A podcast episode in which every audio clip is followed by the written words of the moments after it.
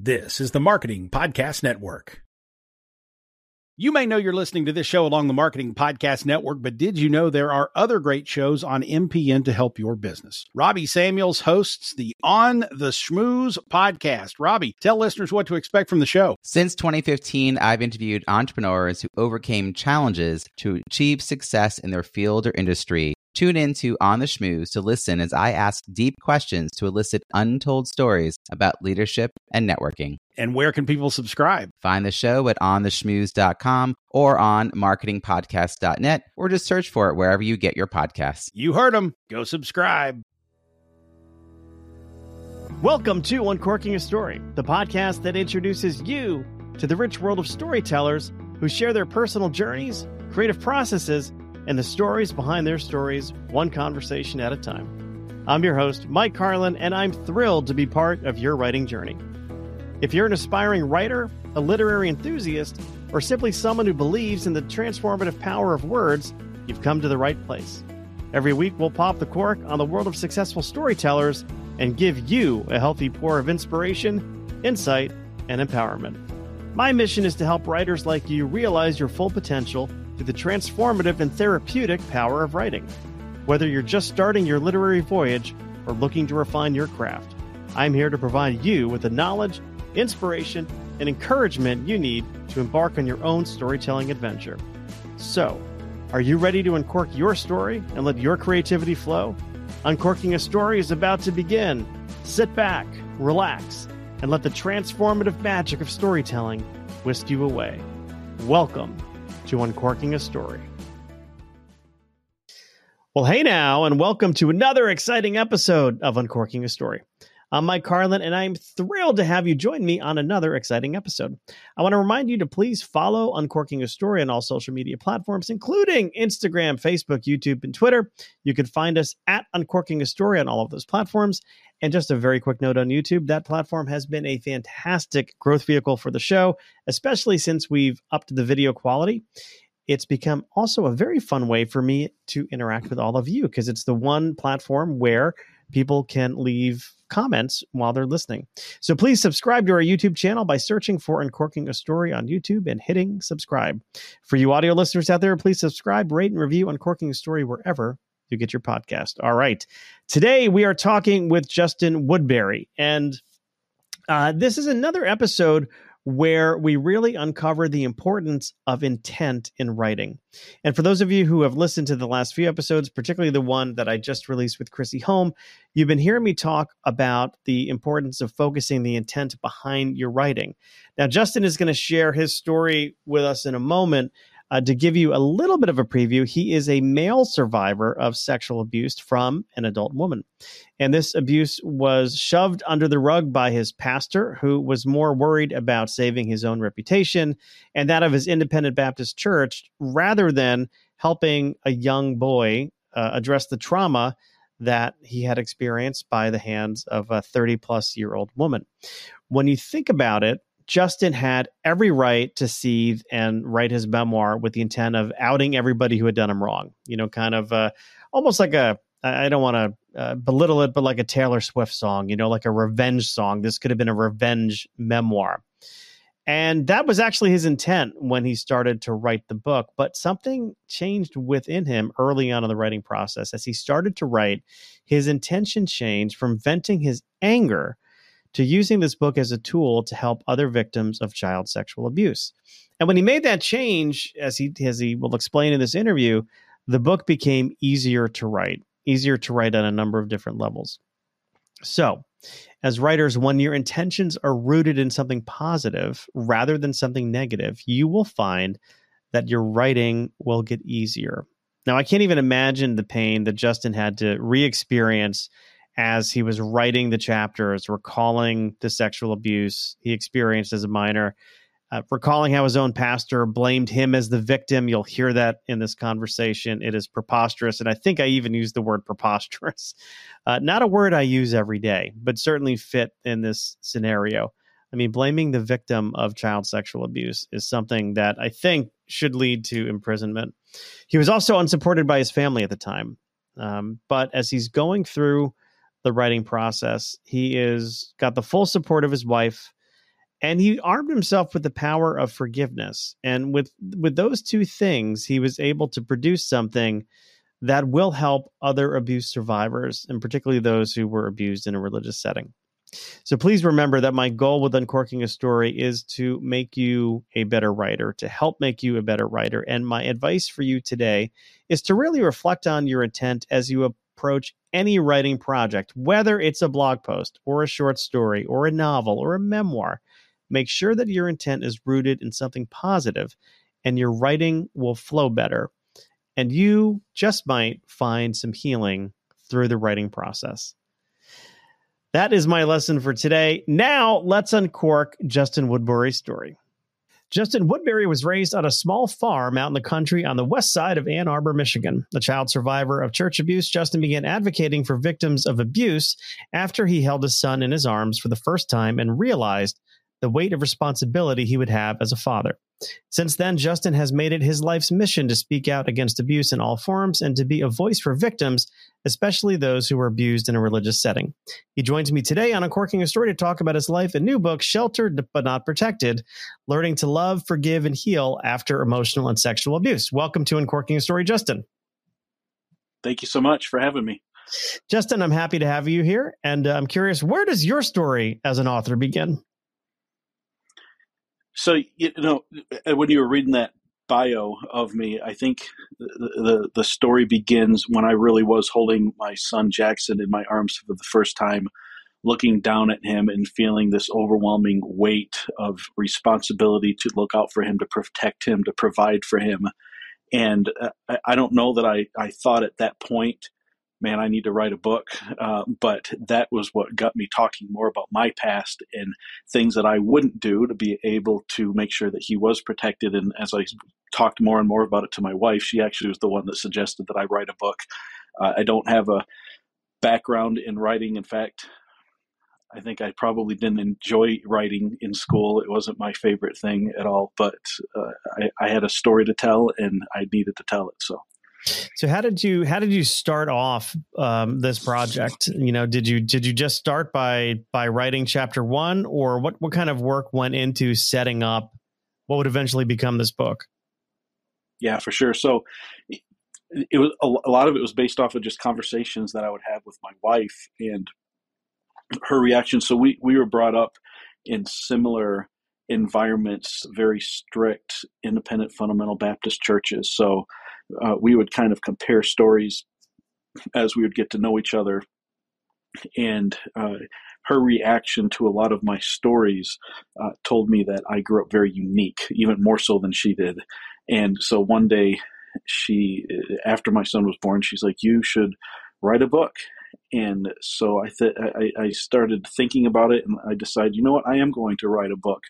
Uh, the the process really was just I just started. I sat down and started writing things that I could remember, uh, and I, I, I, brainstormed, wrote a bunch of ideas, and then I split those ideas into chapters, and then I just started um, writing the easiest chapters first. And when I say easiest, uh, the ones that were not as hard to write based off of the the trauma that I had experienced growing up. So I, I tackled all the easiest ones first, and then slowly started unpacking some of the more more difficult chapters and so I, I don't even know if that's the right way to write but that's the way i did it well you know for something like this i don't think there's a wrong way um, to, to tell yeah, such yeah. a personal story uh, i'm curious as you sort of started digging in you know it sounds like you were trying to tackle the easy stuff first maybe it's the surface level stuff but as you start getting deeper into kind of what happened to you what what was that like for you personally? I mean, did you did you wrestle with that? Were you re-experiencing that trauma or was this somewhat therapeutic yeah. for you? Yeah, it was. So I knew sitting down and writing this book could have two possible outcomes. One is I could just get all my thoughts out on paper. I could publish this book. I was angry at the time when I wrote the book. Like I said, looking down on my son's arms, realizing this weight of responsibility also made me realize that I was not protected growing up. I mean, the name of the book is Sheltered but Not Protected. So looking down on my son's arms, realizing that I had not been protected like I wanted to protect my son, it made me angry. And so the the, the beginning of me writing the book was was out of anger. Or the decision to write the book was out of anger, but I didn't want to actually sit down and write the book out of anger. And so I would sit down before I wrote each chapter and ask myself a, series of questions, including have you have you forgiven the people involved in this in this book, and it was pretty easy for most of the chapters. Uh, what had happened was in my past, and there was a lot of mistakes made, but I think probably good people that just made bad mistakes. And then there's this one chapter that was my sexual abuse, and my abuser who was involved. Uh, she was not a good person. I think she was an evil person, and so struggling with feelings of hatred, anger, uh, bitterness, just really dark feelings. And so when I when I sat down to try to write that chapter, I couldn't, and because I hadn't come to this place of forgiveness. And I know forgiveness is such a hard topic to talk about, uh, but my favorite definition of forgiveness is to it's forgiveness is to set a prisoner free, only to realize that you yourself what, you were that prisoner. And so when before I had come to that place, I would not sit, I couldn't write the chapter. And so I spent months, you know, having this internal fight and reliving the abuse and waking up in the middle of the night with, with nightmares and different things like that. Uh, and so that was traumatic. But when I finally broke through and came to the other side of that, it was very therapeutic. And I would say that the writing of the book as in whole was very therapeutic. Just being able to put my thoughts down on paper and it wanting to approach it from a balanced point of view forced me to see the good that I had in my childhood as well as some of the bad. So yes, to answer your question, it was it was very therapeutic for me to write. Yeah, I mean, coming at, at, at a subject like this, you know, I, I, think it's natural to to write it, you know, to think about writing out of anger. Like, I'm going to write this, and I'm going to get back at this person yeah. or this group of people who did me wrong. Yeah. But when you when you write from that intent, I think it's um, it, it, it, can be it can wind up being counterproductive because I think it, it might be a short term feeling of release. That's right. But then um, things can kind of go off the rails really quick. Whereas writing from the point of view of, hey, my intent here is to share my story to help other people who may have gone through something similar. Well, that, that's such a different intention. You're still telling the same story. Yeah. But coming at it from a different intent, which, you know, could make you more motivated to keep writing. Yes. To, you know, to kind of keep going and, and almost kind of keep discovering maybe some of the silver linings that these terrible events in your past, and I know it's cliched to say, hey, find the silver lining from some tragedy, but it, was there a point where you could you could think about, or did you come to a point where you said, you know what, sure, certainly this is something that happened to me, but really this is something that happened for me, and this is what I've learned from these events, and and maybe it was to to set you up to make you a better father. I mean, if, if the if the spark of this book is is you holding your son in your arms and saying, "Wow, I need to tell this story," I mean, maybe maybe that's what you know. Maybe that's one of those silver linings. I don't want to overstep my boundaries here as a podcast host, but yeah. I'm just I'm just curious as if, if you ever thought about it like that. No, that's an excellent uh, observation, and I think when I started out the journey, when I made the decision to write the book, it was to let everybody know what happened to me by the time the book was published, it was definitely the latter. What you said, it was something that happened for me, and one of the one of the biggest paradigm shifts that I had was when I was talking to somebody from my past about the book, and they said, "Well, I'm just curious." Have you taken responsibility for your part in the abuse that happened to you? And what they meant for, I mean, what they meant by that was not responsibility, but blame. Have you taken blame? Have you accepted the blame for the this, you know, what was considered a, a, an extramarital affair? Even though I was not married at the time, I was a minor, and my abuser was a woman in her 30s. Uh, the blame back then was scored 49% to 51%, 51% being on the abuser, 49% being on me. And so that was the kind of that was how the blame was scored. And so when this person from my past asked me, "Have you accepted blame? Have you have you accepted the responsibility for that?" Uh, you know, it threw me because at the time I was struggling with blame and everything like that. But I think the best way to describe it is yes. I, by the time I hit, by the time I wrote the email to the publisher and said go, I had accepted responsibility. And what I mean by that is I wrote a book about it. And so you know, I think it was George Bush or Ronald Reagan that said, once you accept responsibility for anything in your life or everything in your life, you have the ability to change anything in your life.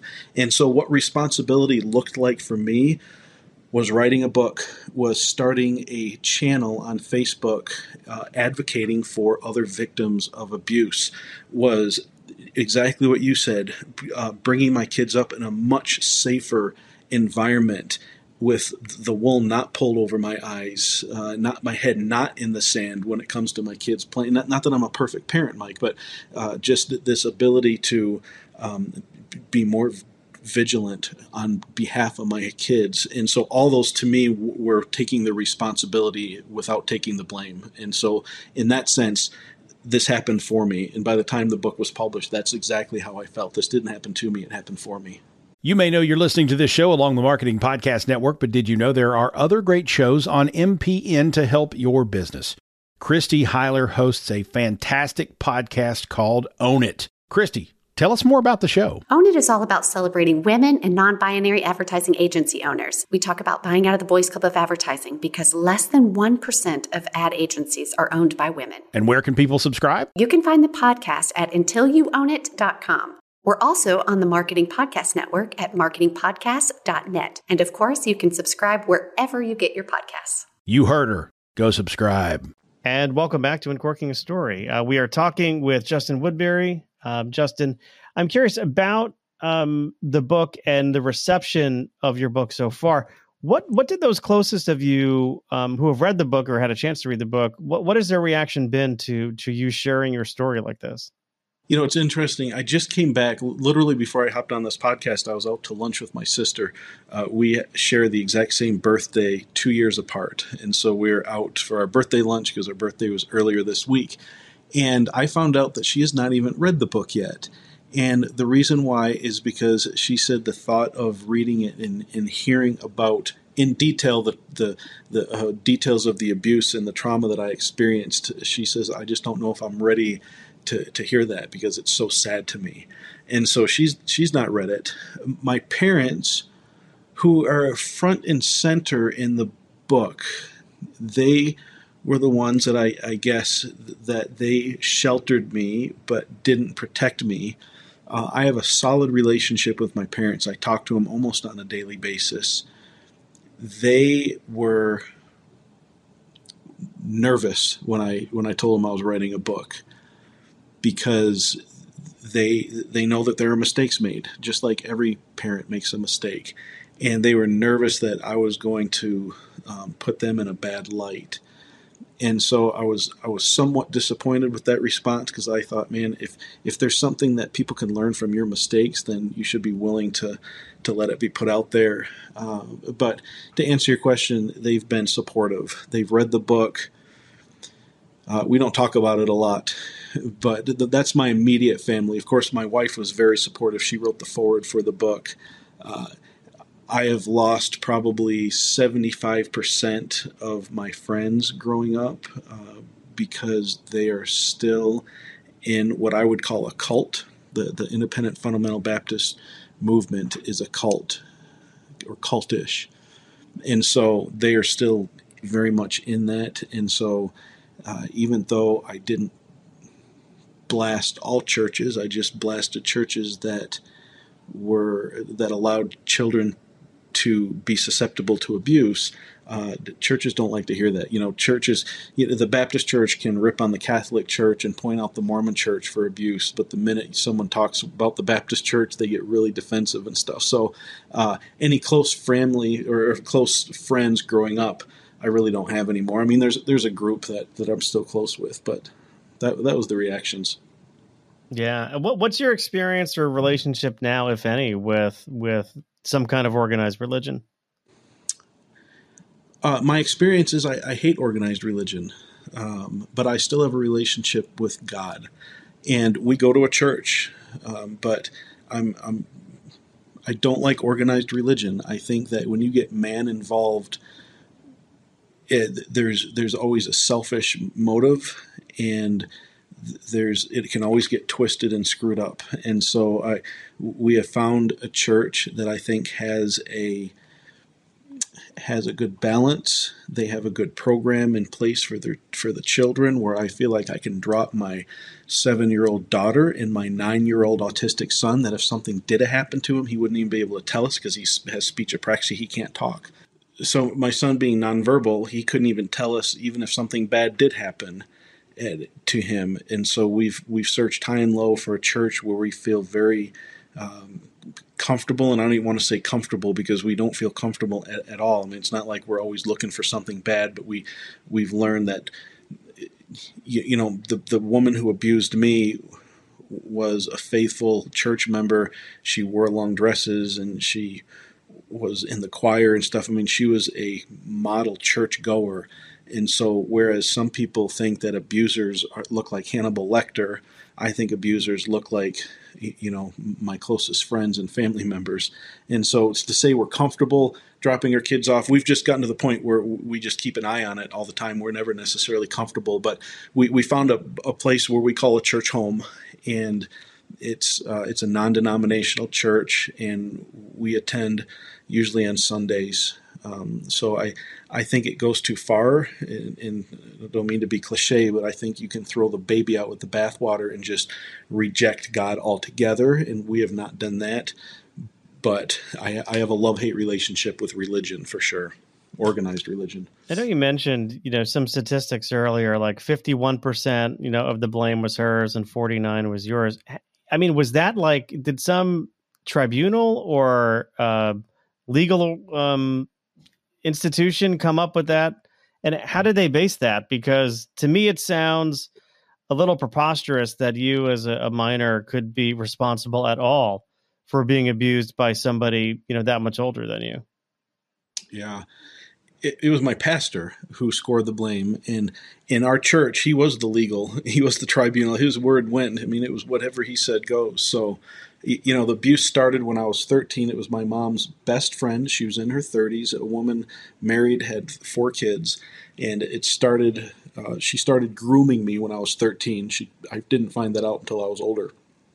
But uh, the, the sexual abuse began when I was a junior in high school, still a minor, and the reason he, the reason my pastor scored it like that, and, and by the way, after the abuse was done and over with, and the church finally found out about it, uh, as a mandated reporter, my pastor was supposed to go to the police and and turn this woman in. And you know I talk about this in my book too. Not only was there this sexual abuse going on but in the middle of it she started conspiring with me to kill her husband because she wanted her and I to be together and our church didn't believe in divorce and remarriage. And so the only way in her mind for us to be together is if her husband disappeared died.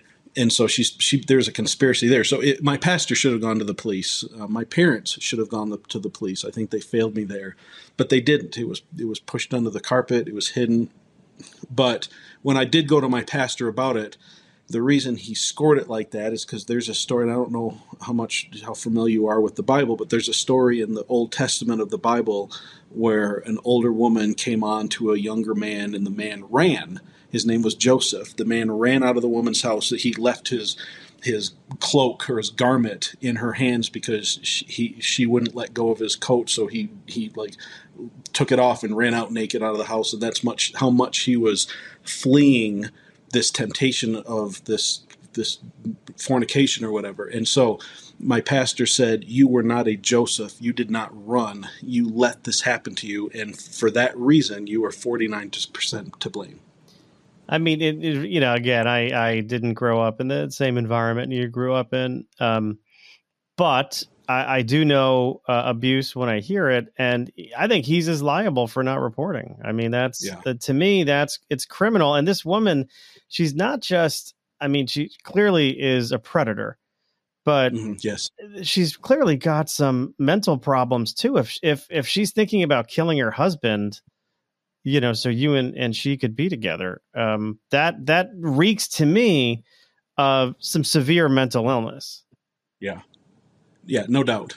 agreed and agreed. I, my pastor was absolutely uh, responsible in in playing a part, and and the other part, and I talk about this in my book too, is I never received counseling, Mike. So, you know, from the time they found out until I started writing my book, the only extent of counseling that I received was to make sure that I was truly sorry for what I had done. I had to meet with this woman's husband and read him a letter that I had pre written that my pastor had to approve, apologizing to him for stealing his wife. And she had to meet with my parents and apologize to them for her part in it as well. But it was very, um, it was just step by step by step, you know, to make sure that I was restored back into the church environment but there was no counseling to make sure I was okay and not messed up from from all that had happened. So it was. It, I mean, if you want to write a book about all the things to to not do, that, that's why that's part well, of the reason I, mean, I wrote the what, book. What he's doing is covering his ass. I mean, that's pardon yes. pardon the expression, but that's that's yes. you know that's that's what's happening. Um, Absolutely. I have to ask, uh, and I don't know if you address this in the book or not, but when you're sitting down talking to that woman's husband, I mean, what's that like? I mean, what what is that experience like? It was so shameful. That's the only way I can describe it. I, I, felt so much shame because I'm sitting in the pastor's office. He, like I said, he had to approve the letter. I think he even made edits to it. And so he approved it, and then I rewrote it, or he edited it, I rewrote it, he approved it. And so I'm sitting there with this letter, and he comes into the office. He was so angry at me. I'll never forget it. He, he came in and my pastor tried to get him to sit down, and he's like, "No, I'm good. I'll keep standing." And he was just standing, just looking at me. And so I read the letter to him, and I'll never forget. He's like, "Justin, I'm I'm praying for you because you're sick," uh, or something along those lines. I don't remember the exact thing.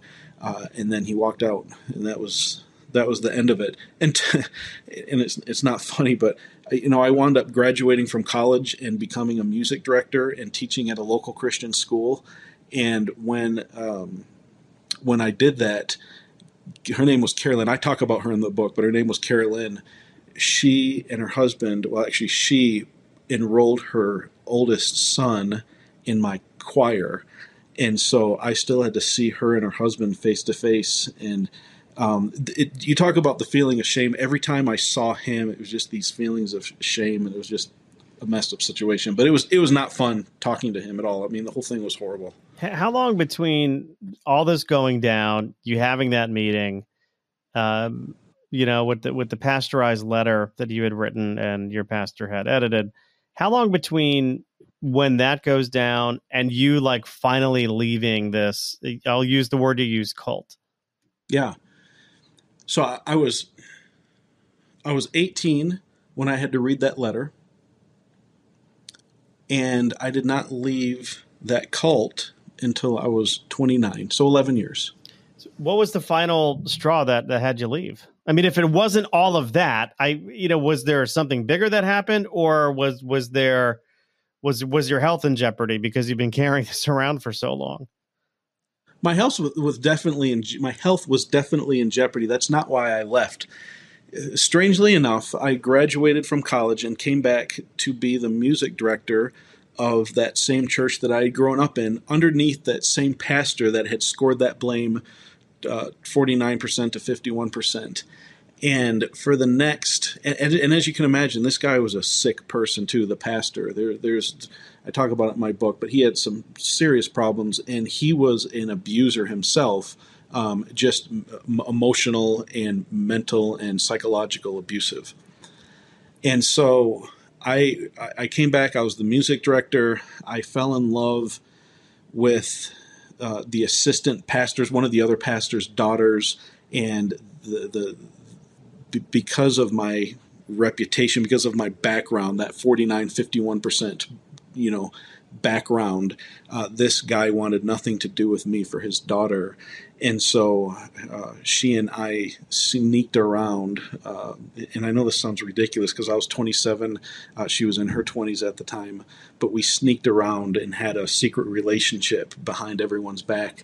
And so when it was finally found out that two consenting adults were sneaking behind their parents' backs in their mid 20s, when it finally came out that that happened, um, they actually did decide to make that public, even though they hid the other stuff and didn't report it to the police. And they, there's nothing to report to the police with my situation and when I was in my later 20s.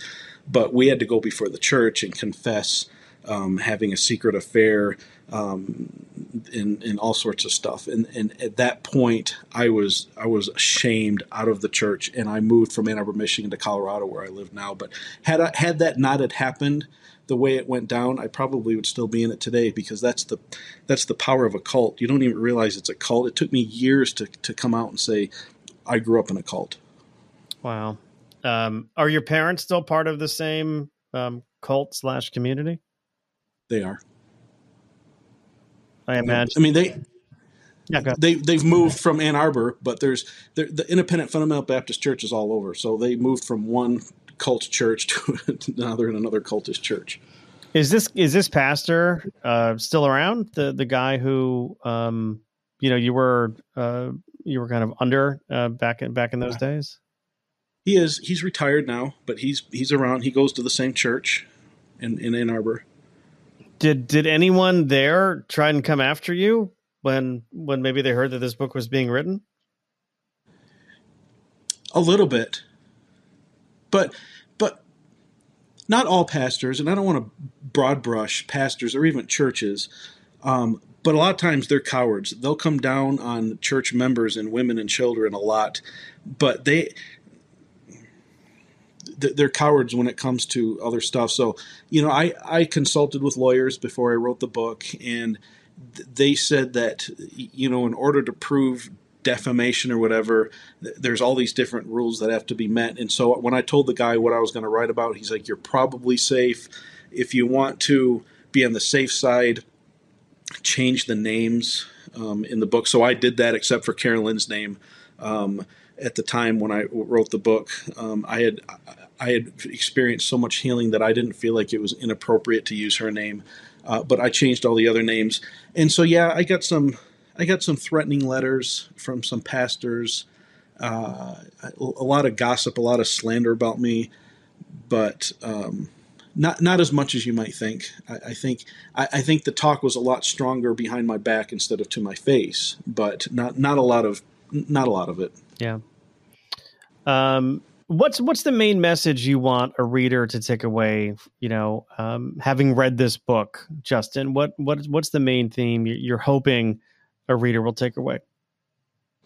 Well, you know, I, I wrote it with a specific kind of niche or two specific niche. Number one, people that have been abused in churches. Um, and secondly, probably men that have been sexually abused. And when it comes to the abuse in churches, I, I really want. I mean, the, the, the people who are the angriest that I wrote the book are probably the ones that need to read it the most, uh, because there's just not good systems in place in a lot of churches to protect children from abusers. And I, I, like to say that churches like the one I grew up in and other churches, they're a predator's playground because you can walk into a church, you can wear a, a suit and tie and carry a big King James version Bible, and you, you, you if you look the part, you must be the part. If you if you talk the talk, you must walk the walk, or whatever. And so, you know, before you know it, you're teaching Sunday school to little kids, and so predators love the opportunity to go in and volunteer in a ministry where there's little kids and then they abuse children. That's what happened to me, and that's what happened. The, the stories, Mike, that I heard from people even growing up with that I had no idea. I found out their parents were abusing them, other Sunday school teachers were abusing them. Just heartbreaking. And so the, the, the it's a wake up call if if churches would read the book and just think twice about it. And what I said about you know my my my abuser was a, a lady in her mid 30s that was the first one at the altar when there was an altar call. She was in the choir. She was in the nursery. Uh, she wore the long dresses. And so the another thing i would want people to get is to it's not the person that you probably suspect that's an abuser it's pro- probably the one that you least suspect so in that sense that's one point the other point is I am not an anomaly for being a survivor, whatever you want to call it, of male sexual abuse. Uh, the statistics are higher when it comes to, to, to women, but there are a lot of men out there that are survivors of male sexual abuse.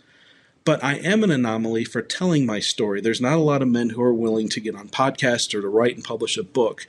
And the reason why is because it's not cool. I have been called so many. I, have been ridiculed more by the world than I have by by the church, um, and been called a pansy and to, you know a, a buttercup and, and, stuff, just making fun of me because because you know if you watch the movies um, like American Pie and Stifler's Mom, there's this Hollywood I think has has sensationalized you know m- men having sex with older women or stuff like that. I mean, if you if you if, if the roles were reversed, if a if a woman, a young girl, had sex with an older man, everyone sees that as clear abuse. It's not the same when uh, when it's reversed, and so I think another point I would drive across is, and, and there's been so many men that have reached out and said, "Me too." Now they won't say it in public, but they'll say it behind behind closed doors, and I think that we need to come far as a society to recognize that it's not different. It hurts. I'm a living example of someone who went through living hell for years um, and destroyed my body, just almost destroyed my marriage as a result of sexual abuse. And so it does hurt. It's not cool. It's not the male sexual right to passage. It's a horrible thing. And men need to be able to realize that. And I think we as a society need to get a little. I, I love the Me Too movement, right? I think that it's we've come a long way when it comes to believing women survivors. I think we're way in the dark ages when it comes to male survivors. And I, I think good things are happening there, but um, I guess those would be two points I'd want to drive across.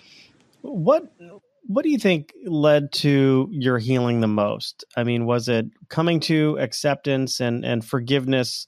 Was it writing this book? Was it a combination of things? I mean, what you know, if you were to tell somebody, give somebody some advice, saying, "Hey, you know what, Justin, this happened to me as well. I'm a wreck. My marriage is in jeopardy. Uh, my career is, you know, spiraling because it's it's all kind of coming to an head. You know, there's past trauma, PTSD. What's what's the best piece of advice you could give somebody who comes to you and says these things? Yeah, you know, uh, counseling helped, but I would say three things: one, writing the book; two, coming to a place of forgiveness or letting go or, or whatever because i know forgiveness there's so many things around that i hate to even say the word uh, but writing the book uh, was therapeutic experiencing forgiveness was therapeutic I would say the last thing, and I don't know if this is something that people control, is having a supportive spouse. Um, my wife had good reason to walk away from our marriage when we were younger because she was convinced that I did not love her. She would approach me and try to initiate uh, romance, sexual, whatever, and I would push her away because uh, because of I would have PTSD from from what had happened when I was a, a young teenager, and she experienced rejection and hurt and she she came alongside me and was in the arena with me fighting alongside of me trying to help me heal from it. And th- that's something i didn't even know i needed until i was able to look on the other side of it and say wow um, having a supportive spouse that fought for us uh, probably was the biggest thing. And the biggest thing out of my control i didn't choose that. It just happened that way. But that that was huge for me. Yeah, that's uh let, let, let's let's make her number one in, in your story. Yeah, uh, yeah, for sure. You know, because had you not had that, um, because um, you also had a, a, motivation to to kind of get better, because I'm sure you didn't want your yeah. your marriage to end or continue to suffer. So, um, yeah, that's right. Yeah. Wow. Um, thank you uh, so much for sharing all these uh, deep and, and personal uh, things with me, Justin. I know you you did, of course, share them in your book, "Sheltered but Not Protected: Learning to Love, Forgive, and Heal After Emotional and Sexual Abuse." Justin, where can people pick up your book? Easiest way place is on Amazon. Uh, I mean, it's it's in Barnes and Noble, it's in Walmart, it's it's even on eBay now. I think people have read it and now want to resell it. But uh, it's on Amazon's the best place. Just Google "shelter but not protected," and Amazon's the first link that shows up. Sure. And I know you mentioned having a podcast before. Uh, what what can you share with us uh, about the podcast and where can people find it? Yeah, so I, I have two podcasts going on currently. One is a work podcasts. Uh, I I work in the marketing department at a financial uh, company, and I interview other financial advisors, uh, and that's called Advisors Unscripted. But the, the one I'm working on now is actually my best friend growing up read my book and he he and I started a, a, mini podcast, and we haven't published it yet, but it's just called Shelter but Not Protected Unscripted, and that's just where uh, he was with me during a lot of what happened, and we just kind of talk about the different chapters, uh, but, but, we haven't put that out quite yet. So sure, all right, well we'll be on the lookout for that. And if people want to learn more about you, Justin, do you have a website? Are you active on any social media? Can you share some uh, handles with us? Yeah. So at Shelter but Not Protected is is my handles on all the social media. I'm mostly active on Facebook, uh, but uh, sometimes Instagram. And then I do have a website, shelteredbutnotprotected.com. And then my email address is justin at shelterednotprotected.com. So I took the but out there to make it shorter. Just It's just justin at shelterednotprotected.com. All right, Justin, I will put all of that in our show notes so people can find you easily, as well as links to where to buy the book. Uh, Justin, thank you so much for stopping by Uncorking a Story and letting me uncork yours. Yeah, I appreciate it. Thanks, Mike.